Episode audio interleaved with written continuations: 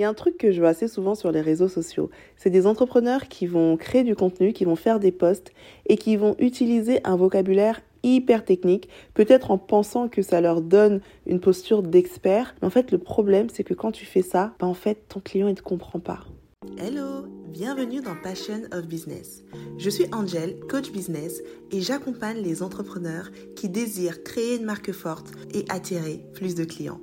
En ce mois de décembre, j'ai décidé qu'on fasse quelque chose d'un peu spécial. Le calendrier de l'Avent spécial business. Je vais partager avec toi un épisode par jour pendant 25 jours, donc jusqu'au 25 décembre, sous forme de tips, d'astuces ou encore de conseils pour t'aider à planter les graines qui vont porter du fruit en 2023 dans ton business. Installe-toi bien, prends un bon chocolat chaud, prends ton bloc-notes et c'est parti pour l'épisode du jour. Une fois, il y a quelques années, je me souviens, euh, je venais de booker une cliente avec laquelle on allait retravailler son, son, son, branding tout simplement. Et elle me disait, tu sais Angel, et à un moment donné, alors qu'on discutait, elle me dit, tu sais Angie, en fait j'hésitais entre toi et, une autre personne qu'elle m'a citée. Je lui dis, ah ouais, tiens, c'est intéressant, mais pourquoi du coup tu euh, t'as booké chez moi et t'as pas booké chez l'autre personne?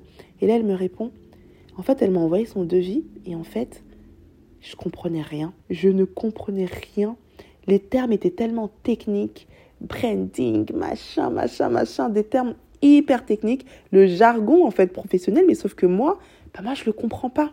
Et en fait, toi, quand j'ai discuté avec toi, je trouvais que tu avais des mots simples. Et du coup, c'est pour ça que j'ai eu envie de bosser avec toi. En fait, parfois on oublie une chose.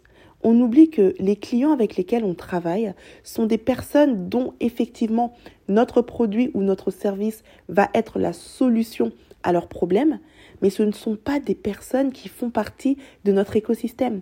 Et donc, quand on utilise un jargon beaucoup trop technique, beaucoup trop compliqué, ben, en fait, on perd notre client.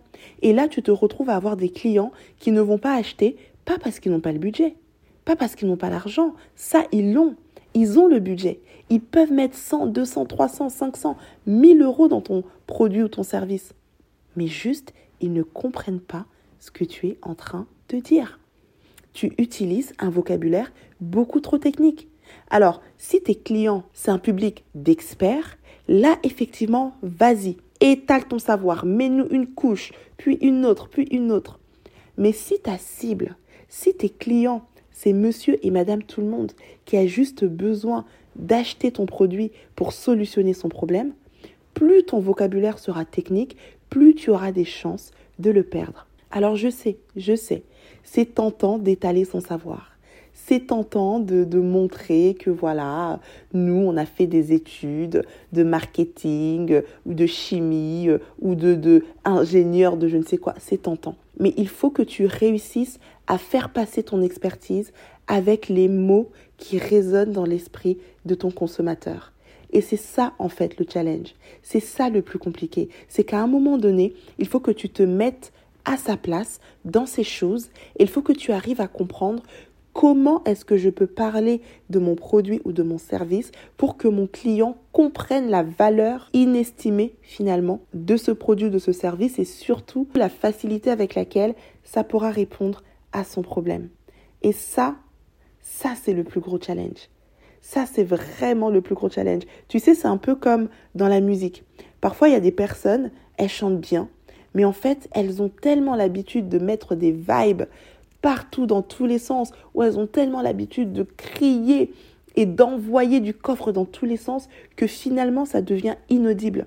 Et pourtant, c'est des personnes qui chantent bien. Ça, moi, je le vois souvent dans des émissions comme The Voice ou euh, X Factor, ces émissions où des fois on va voir des personnes, mais elles vont envoyer, envoyer, envoyer, et à la fin, elles sont pas prises parce que c'est trop, en fait, c'est trop c'est pas dosé.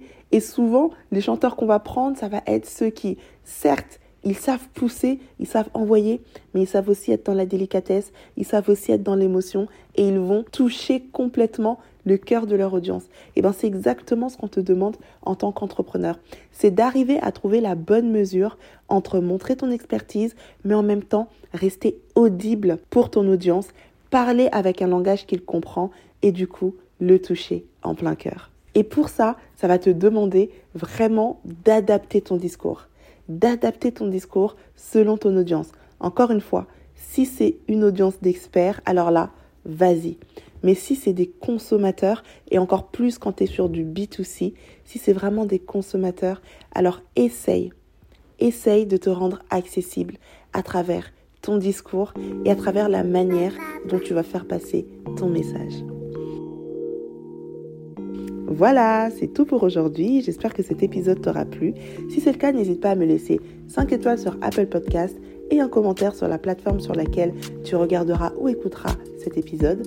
Quant à moi, je te dis à demain pour la suite de notre calendrier de l'Avent spécial business.